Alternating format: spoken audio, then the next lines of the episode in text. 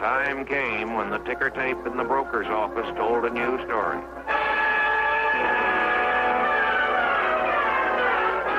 It was panic. 16.5 million shares of stock sold in a single day.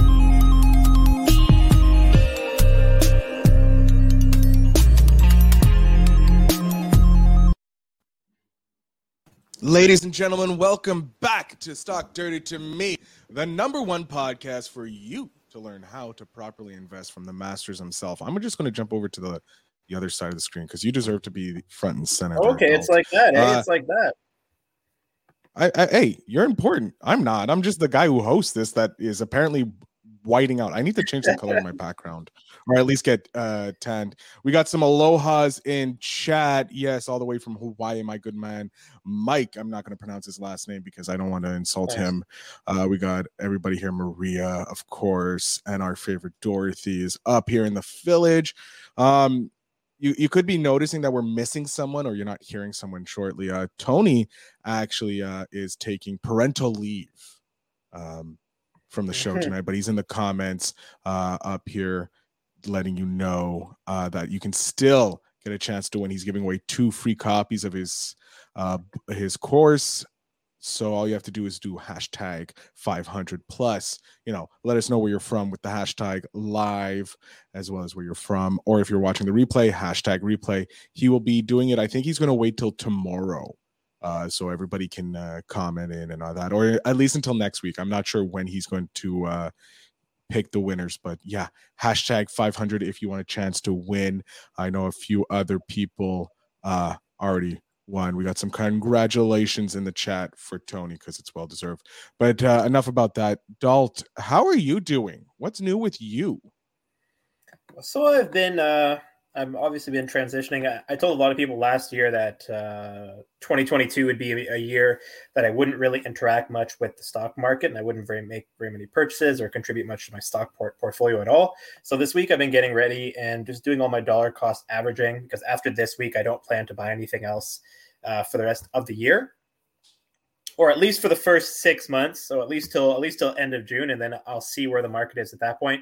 If there's bargains, I'll take advantage of it. If there's not, I really won't interact. So I dollar cost averaged into DocuSign earlier this week. I bought more of that. I bought more of Teladoc Health. And pretty soon I'll be buying more of Google and Facebook. I won't be adding anything to my MasterCard position, but I will be buying more Google and Facebook this week. And then that'll be it for me. And I think I'll have a pretty good weighting in the stock market. And then I'm set to go on. And I want to make this whole year about trading derivatives. So I'll be interacting with trading currencies all year, options, contracts, and oil futures. Nice. I'm going to stop you because we do have a special guest who's just popping in. Hello, Mr. Dad. What's up, everybody? Happy New Year. Get you up here. I'm not going to be on long. I just wanted to say Happy New Year. Happy New Year to you. First episode of the year. We see you rocking back and forth. Are you rocking the baby? Yes, I am rocking the baby. God. Look at that. We got a baby. First ever time for agitated. Me. He's very agitated today. Well, because Dad's busy. Look at this. We got Lloyd up here yelling, congrats, Tony. Big wins for our man, Tony. Appreciate it, everybody. And I definitely appreciate everybody giving congratulations in the group. I actually took down the post because I didn't want to make it about me and have that post going on and on. But I appreciate everybody and thank you. And I also wanted to say I'm going to give away 2 free copies of my course. So hashtag 500 to be entered into the raffle. This will be the last week I'm going to do it for a little while.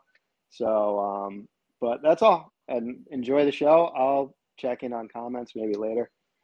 There we go. Alrighty. Awesome. All right. You go take care of your beautiful baby. And you guys are in for some good topics today. So I'm jealous. I'm missing this one. But you're in good hands. Thank you so much, guys. Tony. Take care. Have a good one. Later. Boom. We'll get Tony out of there so he can go take back. It was nice of him to pop in and show us the cutie of his little daughter. My God. So cute. And a lot of love from the audience. Thank you very much. We know it's always nice to see you guys celebrating our wins as we celebrate yours. All right. You told us your recap, Dalt. Yeah. But, Omicron kicked our asses at the end of the year. Is it still kicking our ass with all the inflation and that? Tell me what's going on, Dalt. I need to know. Omicron is taking over, so spreads a whole lot faster than the Delta variant and the original novel coronavirus strain. So this spreads a whole lot faster. It's not nearly as I guess they say virulent. Is that the word that they use to describe? I think it's virulent. Yeah, how dangerous viruses are. So this one is the least virulent of all of them. So it symptoms are fairly mild, and but it just spreads really easily. And of course, if you come across a positive COVID test, then you have to sit out for whatever your 5, 7, or 10 day COVID waiting period or symptom period that you have to wait. And the problem with that is pretty much everybody has this. I mean, we were supposed to attend a couple small indoor New Year's Eve parties and canceled. Everybody had either been around people who had tested positive. And so it seems like everybody I talk to, somebody knows someone who's tested positive. So it's very, very far reaching. Mm-hmm. And what that means for a lot of businesses, obviously in North America, are these employees are at home. So I'm sure everybody saw, even in like NBA basketball, like the Toronto Raptors here, they couldn't even play a game a couple of weeks ago. Because the World Juniors got canceled. The World Juniors was canceled. Everybody in the World Juniors had it. So everything is getting canceled. So even our money mentor himself, Lloyd, got it, and he still has it. I got it. I got Omicron over the holiday break. I had to quarantine. So that was a whole bunch of fun. If you guys heard me on the last show of the year, I was kind of getting over it, but I was nasally. And even with my vaccines, what helped was the vaccine stopped me from getting the major symptoms, like the hard respiratory issues. I just had a bit of like a clogged nose and playing foosball for 5 minutes with my nephew. I was winded. But apart from that, it's not fun. Even if you're vaccinated, it's still not fun. But at least it's not as bad. It's not as bad as it can get. But yeah, it's hitting inflation now, right? And of course, when people quarantine, they can't work. They can't work at warehousing. They can't work at, you know, production for, you know, chicken or meat farms, you know, your crackers, your salads and all that stuff. Like we can't even buy salad in our grocery store right now. It just doesn't exist, lettuce and things like that. So all these workers are out, but the demand still stays the same. Like I still need to go out and buy food. I still need to go out and buy the things that I've always bought. And so demand is kept high, but now supply has turned off. And now the supply has turned off and demand has remained up here. They have to raise prices. And so that's contributing. We've had issues with inflation due to money printing and the obviously the Fed going in and buying all these junk bonds. But in addition, now Omicron is contributing and keeping inflation running higher. So inflation is actually still rising, which is the really surprising thing right now. I just read the U.S. Fed is also looking at even increasing the pace of the rate hikes.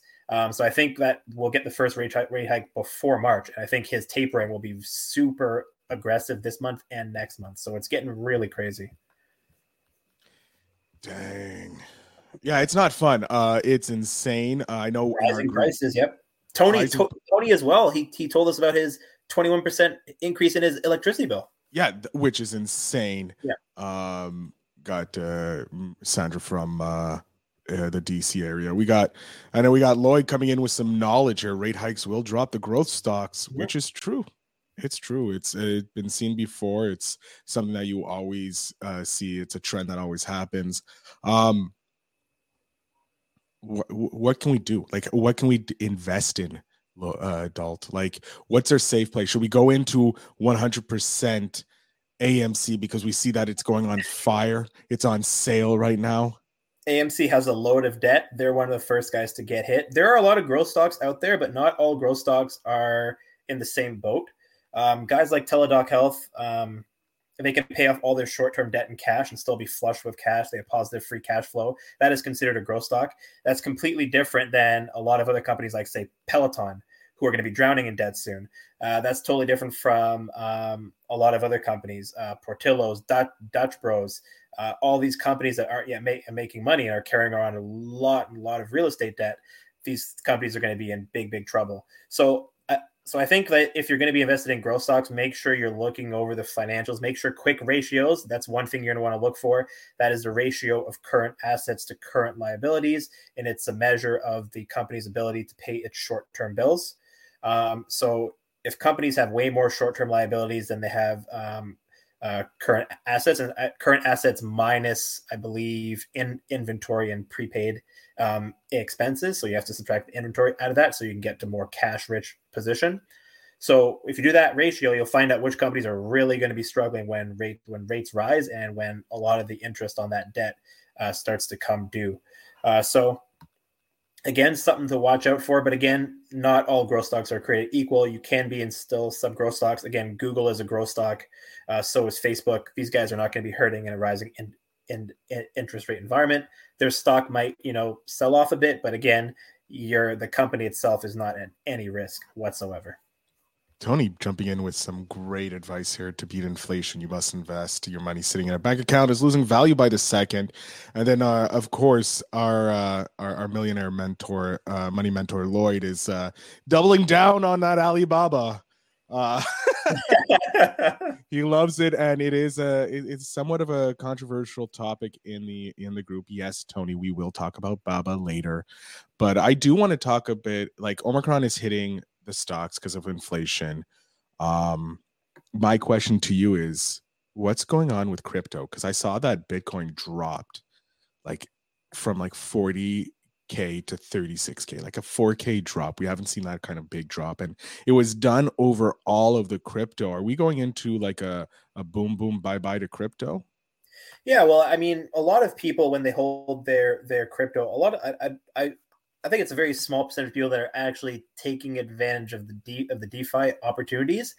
And a lot of those opportunities are carrying extremely high interest rates because they're trying to lure people into staking their crypto for loans and stuff like that. So the interest rates are super, super high, but they're not going to remain that high for forever. And so with that, like with the reason why it's so high is because there's a lot of people that want to borrow and there's not a lot of assets being staked. So in order to get the assets to be staked, they're trying to control people with big crypto balances to stake them and earn all these high interest rates. Only a small percent of people are actually doing that. So the reason why I think crypto is falling, again, rates are going to rise. Bonds are going to become a lot more competitive over the next 12 months. Most of these crypto assets don't earn interest. So you're seeing people take a little bit of risk off the table, and I think you're going to get more conservative investments moving forward. Who knows? Maybe GICs will be making a big comeback this year. Again, those are great if you want to put your money in just something a little bit better than like a savings account, 2 to 3% per year. Those have all been washed out. As interest rates rise, they will get to be more competitive again, and people who want to put safe cash away, for next year or so, but they don't want to hook up to the market because they don't want huge fluctuations. They want a guaranteed income certificate. Those types of products will be making a comeback. So as rates rise, you'll see a lot of these risky assets. People are going to lighten up on these things. A lot of these high growth assets. Yeah, we got here Bitcoin getting beaten by the S&P 500 in the last 12 months. That's not a fun stock knowledge to have there. And we got Lloyd agreeing with you in the process. Yeah. Crypto's good, but having all of your money in crypto, no, that's a no. And anybody who I need to announce this in the group because we get a lot of people wanting to come in, and even with our prerequisites, they do slip in these bots or these scammers. If anybody other than one of the admins sends you something regarding to crypto or a link to open up about crypto or want to help you invest in crypto, don't do it. There's been too many people in the group who have been getting scammed, and we want to help you not get scammed. So going to offsite places for altcoins is not a smart place. If it's not on like Coinbase is traded on the stock market, so it has to be relatively regulated. It's a safe thing that if you go on Coinbase, you'll be fine. Going on alternate places to trade crypto is risky, so it's not worth it unless you know about the systems and all that in place. So stick to simple coins that are on Coinbase so that you're not having problems getting scammed. And if anybody's messaging you to help you invest, don't listen to them unless it's like Dalt or Tony. But usually you guys are sending us a message. I just wanted to get that out of there because it's important to let you guys know when we talk about crypto, because a lot of people don't know much about crypto and then they get scammed and they can lose a lot of money, and we don't want that happening to you. So everybody stay smart. Now, what else do we want to talk about, Dalt? What else you got on your plate? Well, I'll make a quick note here about BABA because someone wanted me to mention it, and I was talking about quick ratios and whether, if that short-term debt position is going to weigh certain companies down as interest rates rise. So Alibaba's quick ratio is well above one, and that's right where you want to be. Obviously, the higher above 1.0, the better. So they're in no way of being harmed by any rising interest rates. They got 387 million, or is this in? This is in thousand. Okay, so this is in thousand. So this is in currency of the Chinese yuan. So 300. They have a lot of money. 387 billion. But you have to divide that by, I believe, 5. Is it 5 to 1 or 6 to 1? I believe to the US dollar. So just keeping that in mind. But the current assets are 638 billion compared to current liabilities of 387. So it's actually more closer to two to one for the quick ratio. And even just the cash position alone is 459 billion Chinese yuan. So current liability is only 387. So they could pay off all current liabilities tomorrow and still have about 70 billion Chinese yuan left in cash. And if anybody wants to know what that is in terms of US dollars, that's because this is a smaller number. I'll do it here for you. 70 billion divided by, I believe it's 6 to 1 for the US dollar. So that would still be $11 billion in cash sitting on their balance sheet. So again, They are extremely financially fit. Rising interest rates is not going to hurt Alibaba. They're not carrying around an outrageous amount of current liabilities. They don't have a lot of short-term debt coming due. Yes, as long-term debt matures, it does move from the long-term liabilities to the current liabilities portion of the balance sheet. That does happen. But with the massive cash position that Alibaba has, I don't see them facing any pressure from the interest rates. But they will still face pressure from the Chinese government. So I'll add that in there. Ooh, look at I just want to point out, Sandra, as we've been talking about Baba, Lloyd has been yelling in the chat. And so, Lloyd, I'm putting this up specifically for you, Lloyd, there. Sandra grabbed some more Baba at $111. So she wants to see how that plays out.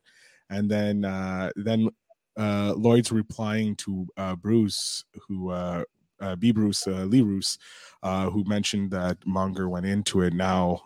Lloyd's giving him a little bit of a knowledge. He owned it for 3 quarters. He just doubled down this quarter. 602,000 shares now, circa 75 million, 30% of his portfolio. I'll tell you this, Charlie Munger will die before he sees any profits in that. He just turned 98 this week as well. Yeah, it's a Betty White situation. It's a Betty White situation. He's investing totally differently. I don't know. He's investing for his grandkids. Yeah, it's time. There's time there for that turnaround. If you can wait, you'll probably be okay. But there is that opportunity cost in the interim of how many years of 20% gains are you going to give up waiting for that 100 to 200% rise in Baba. So you got to weigh it out. It shouldn't, if you're going to be in Baba, it shouldn't be, 20, 50, 100% of your portfolio, I don't think. Who doesn't love Betty White? I was sidetracked. Sorry. I'm a little sad that she died in 2021, but at the same time, it would have sucked if she died in 2022. Like, just think about it. Like, we started the year off with the death of Betty White, but we ended 2021, one of the craziest years, with the death of Betty White. So it's kind of like, it makes sense that 2021 ended the way it did. And so we can start kind of afresh. And Betty White is a legend. And she's up there with the Golden Girls. Lloyd thinks it's a 200% rise. Even if it took 10 years, that's 20% per year. Hard to beat that. It's true. That's true. It's true. It's true. That's and true. We got Sabrina as well agreeing with you there, Lloyd. She's backing up that, Lloyd.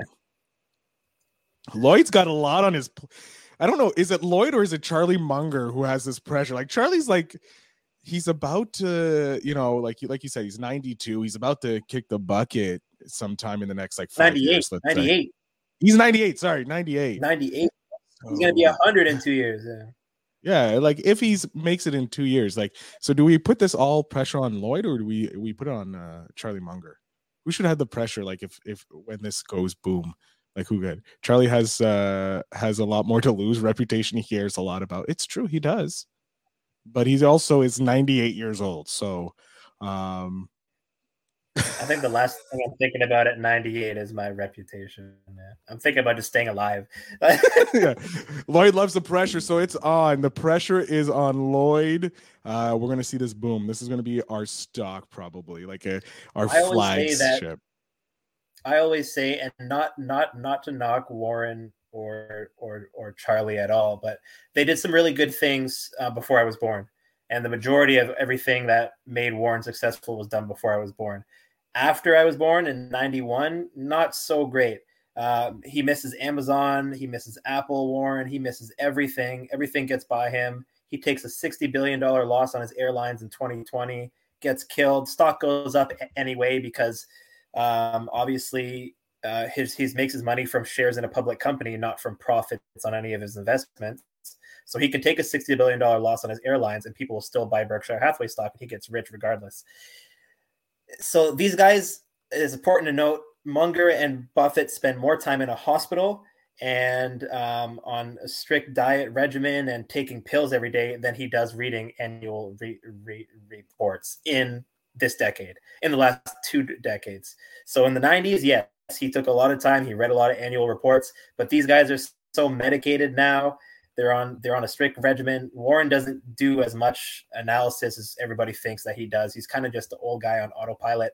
Other people run Berkshire Hathaway. At his age, he's just pretty much how Berkshire is built. He built a great. Yeah, I mean Berkshire too. The way that he runs it, everybody runs their own business unit. So Warren buys great companies and he doesn't meddle in them. So he doesn't meddle in See's Candy and Duracell, Fruit of the Loom. He doesn't meddle in BNSF. He doesn't meddle in. It's the people that when he bought them, they're still there running it. So that's just important to note. He just buys good companies. He doesn't really meddle or put his influence on anything. So I think the best thing Warren does is he identifies good companies, but they're the ones who actually run them. It's not, people think Warren's like mastering this big ship. He's not really mastering a ship. He's just buying other people to work on the ship. Tony's got a good point that Berkshire is a really solid investment. It's essentially an ETF, good hedge to the S&P. Yes. It is. It's if you can buy Berkshire Hathaway, if you can get fractional shares in that is a guarantee because it has proven itself to be nothing but a growth. It just grows all the time. So. Lloyd said he didn't miss Apple. Lloyd, he didn't buy Apple till when? 2014? What about 1980 to 2014? 34 years of miss. Oh, yeah, but then he replies it's one of his best. He bought Apple late. Yes, it is, but he bought it late. We got a war of words. Next time Lloyd's on, it's going to be a big talk. Anyways, let's move into the last topic with how Tesla got away with recalling nearly every vehicle that would have destroyed any other company. What's going on there? Oh man, yeah, it's a little ridiculous. I know we talked about this because, Tesla was recalling 475,000 vehicles. They only delivered 475,000 vehicles about a year ago. So it's the equivalent of a car company with recalling every single car they delivered in the previous year. So that's the equivalent of Volkswagen recalling 12 million vehicles in a single year, which would be devastating. Of course, for Tesla, that means the stock just goes through the roof because that's great news, apparently. That means every single car you delivered the previous year had a defect. It's amazing. But apparently there's some issues now with the rear view camera cable harness that may be damaged by opening and closing the actual trunk lid, preventing the rear view camera from displaying. And there's some Tesla service system issues that they have to look over as well, since the car runs on basically a whole software package. So those are the two issues. So the good news is for Tesla this time around, they've had some issues with radar and people crashing and dying. This is not one of those issues, thankfully. This is an issue just with some of the parts, and it's in no way a risk of people crashing and dying. That's the good news. But again. I think the reason why the stock goes up is people kind of expected this. So everybody knows they're the worst rated car manufacturer in the world. We've all seen the JD Power quality report with Tesla at the bottom. So I don't think it's surprising, and I think it's just more of the same. People were expecting it. So when bad things happen, the stock just continues to go higher. It's such a weird stock, like. Mm. Like every bad news just sends it higher. And then if it drops like a cent, people are like, it's on sale because we're just expecting it. So my question to you, this is answering my question. And I'm not asking you as a financial advisor, it's just knowing the stock market. Would it be a solid bet to short Tesla long, like a long-term short in Tesla? No. I've bought put options on Tesla. I let you guys know the last time that I did it. Actually, I was like, the time is now, and every day for 2 weeks, I was like, it's now, and that was the time when it went from 1,050 down to 900. I was out at like 945 or something like that, well before it dropped down even further. But you have to really pick your time in Tesla, because timing is extremely important. You can't just run a long short on the company because they have so many buyers. So they have so many buyers, and a lot of the buyers are they're not even Tesla people. They don't own a Tesla. They never will. It's too expensive. But they're Elon Musk fans, and they really like everything that Elon Musk does, and so they're buying into that whole hype, and I guess just the whole and buying management is actually really, really important. That's why I bought Facebook. I really like Zuckerberg, but that's, you mean the AI? Yeah. But yeah, there's a whole influx of buyers, and you have to really, really be careful when you short, because if you misjudge what the demand for the stock is, you can really get hurt. Because it doesn't really matter if Tesla is overvalued or the cars are all broken. It doesn't matter. All that matters is who's buying and selling the stock. So you got to be very careful when you actually go into short. Okay, smart advice. Have anything else you want to add, or we can wrap up the show? Yeah, I think we'll just about wrap it up. Does anybody have? I guess I'll just do a quick one here. This one was quite short. Didn't have the back and forth between Tony and myself. So I'll open up the floor here. If anybody wants to drop some stock tickers or some stock names and want to have me just give a quick summary on it. I guess I'll do that. We haven't done that in a while. I know a lot of people have been asking us to bring that segment back of the stock evaluation. So if anybody has a stock that they'd like to pull up, so I'll just wait for a little bit for that to happen. Yeah, there's about a couple second delay. Right? Yeah. Oh, we got one right here. I do agree. We got Sandra. I do agree with Lloyd as well. Lots of people have lost money shorting Tesla. I do agree. Yeah.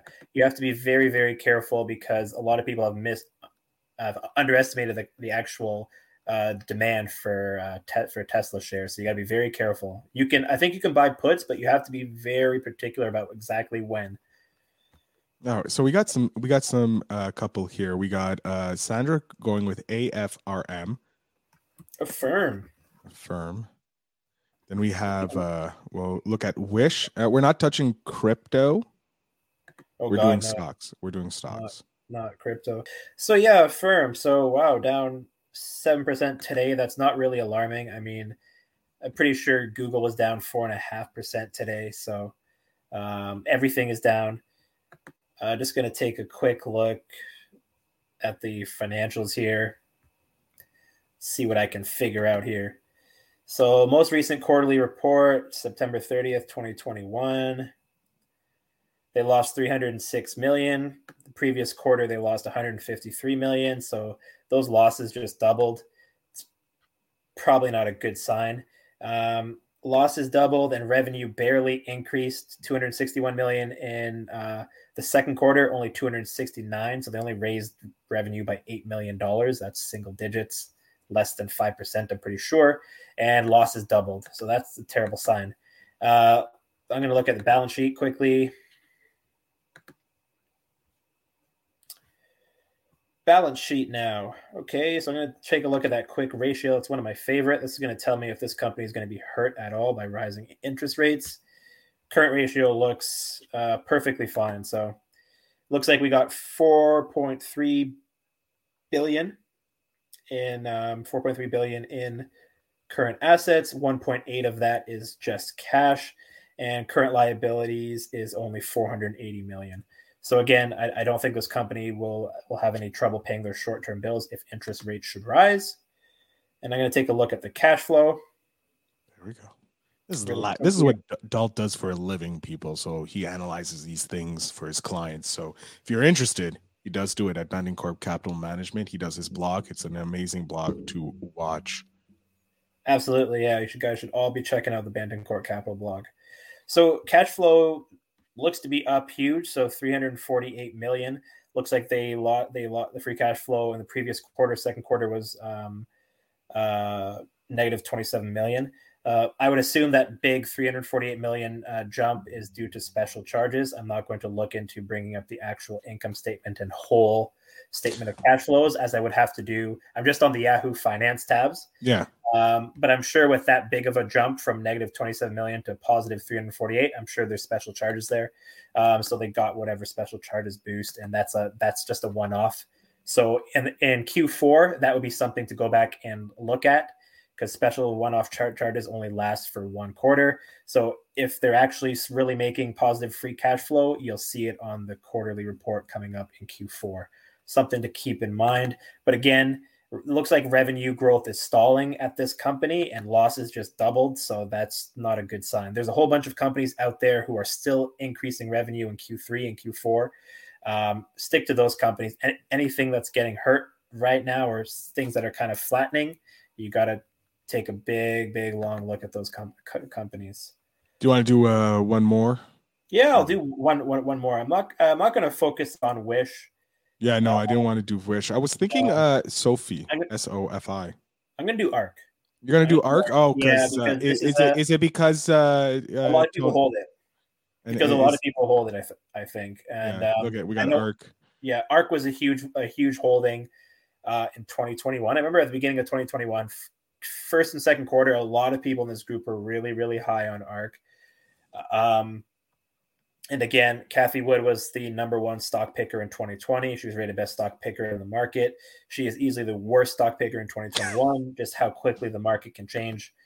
As Jesse Livermore said, it is usually the change in the major trend that hurts speculators, and that really hurt ARK. So the trend changed huge. Everybody got out of growth, and we went back to value. And 2021 was highlighted by things like Google leading the way, Apple leading the way.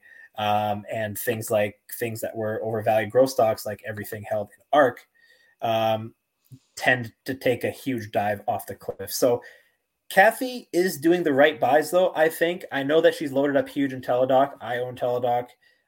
She's loaded up and made DocuSign an even bigger position in ARK. I own DocuSign as well. Those are two fairly fit companies that are able to quarter over quarter raise revenue and also shrink losses. So that's very important, raising revenue and shrinking losses. You shouldn't be raising revenue and doubling your losses like Affirm. That's not good. So one thing, if you want to cherry pick the companies in ARK, I think that's good because there are some leaders in there, like obviously Tesla, and there's other financially fit companies that are actually at the top of there. But overall, she spread herself, I think, way too thin across way too many companies that don't make money, like getting hurt a lot in CRISPR, a lot of these gene editing stocks as well. And it's a long-term game. So you really have to, if you own ARK, you really have to go between, you're left to thinking, I don't think 5 years is long enough. You have to be thinking of a totally different world because you're thinking of a gene editing world. You're thinking of a world where a lot of the stuff that exists today doesn't, and it's a totally different economy. And so she's very, very, all the companies in there are very, very disruptive, and it's either going to be the dominant trend 10 years from now, or it's not going to be a trend whatsoever because they're way too radical. So if you own it, I think it should, if you want to own it, it should be a small percentage of your portfolio. A lot of people have made the mistake of going 20 to 50% really high weightings into ARK. I think if it was a 5 to 10% weighting in your portfolio, you'd be just fine.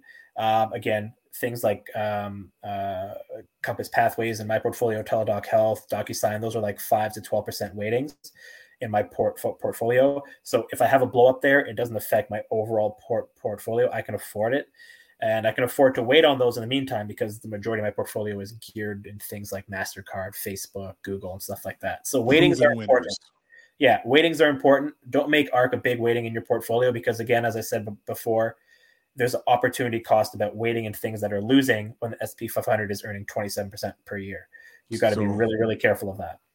Just going to bring in Tony's opinion here. He's coming in. He thinks ARK's going to finish under the S&P again in 2022. Yep. He thinks there's too much momentum stocks.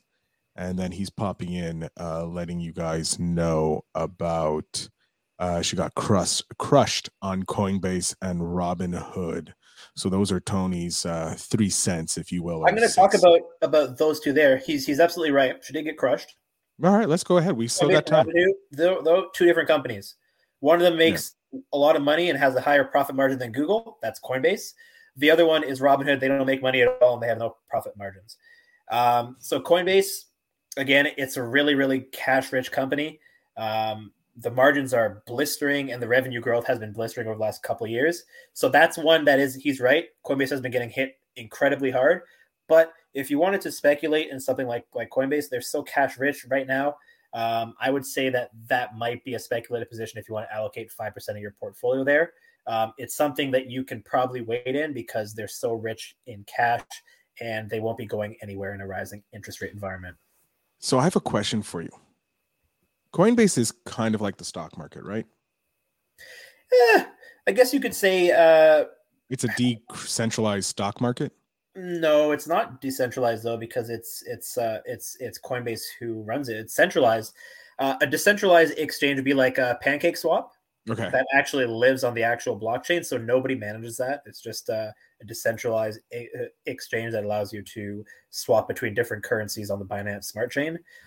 What's the one for Ethereum called? Is it Uniswap?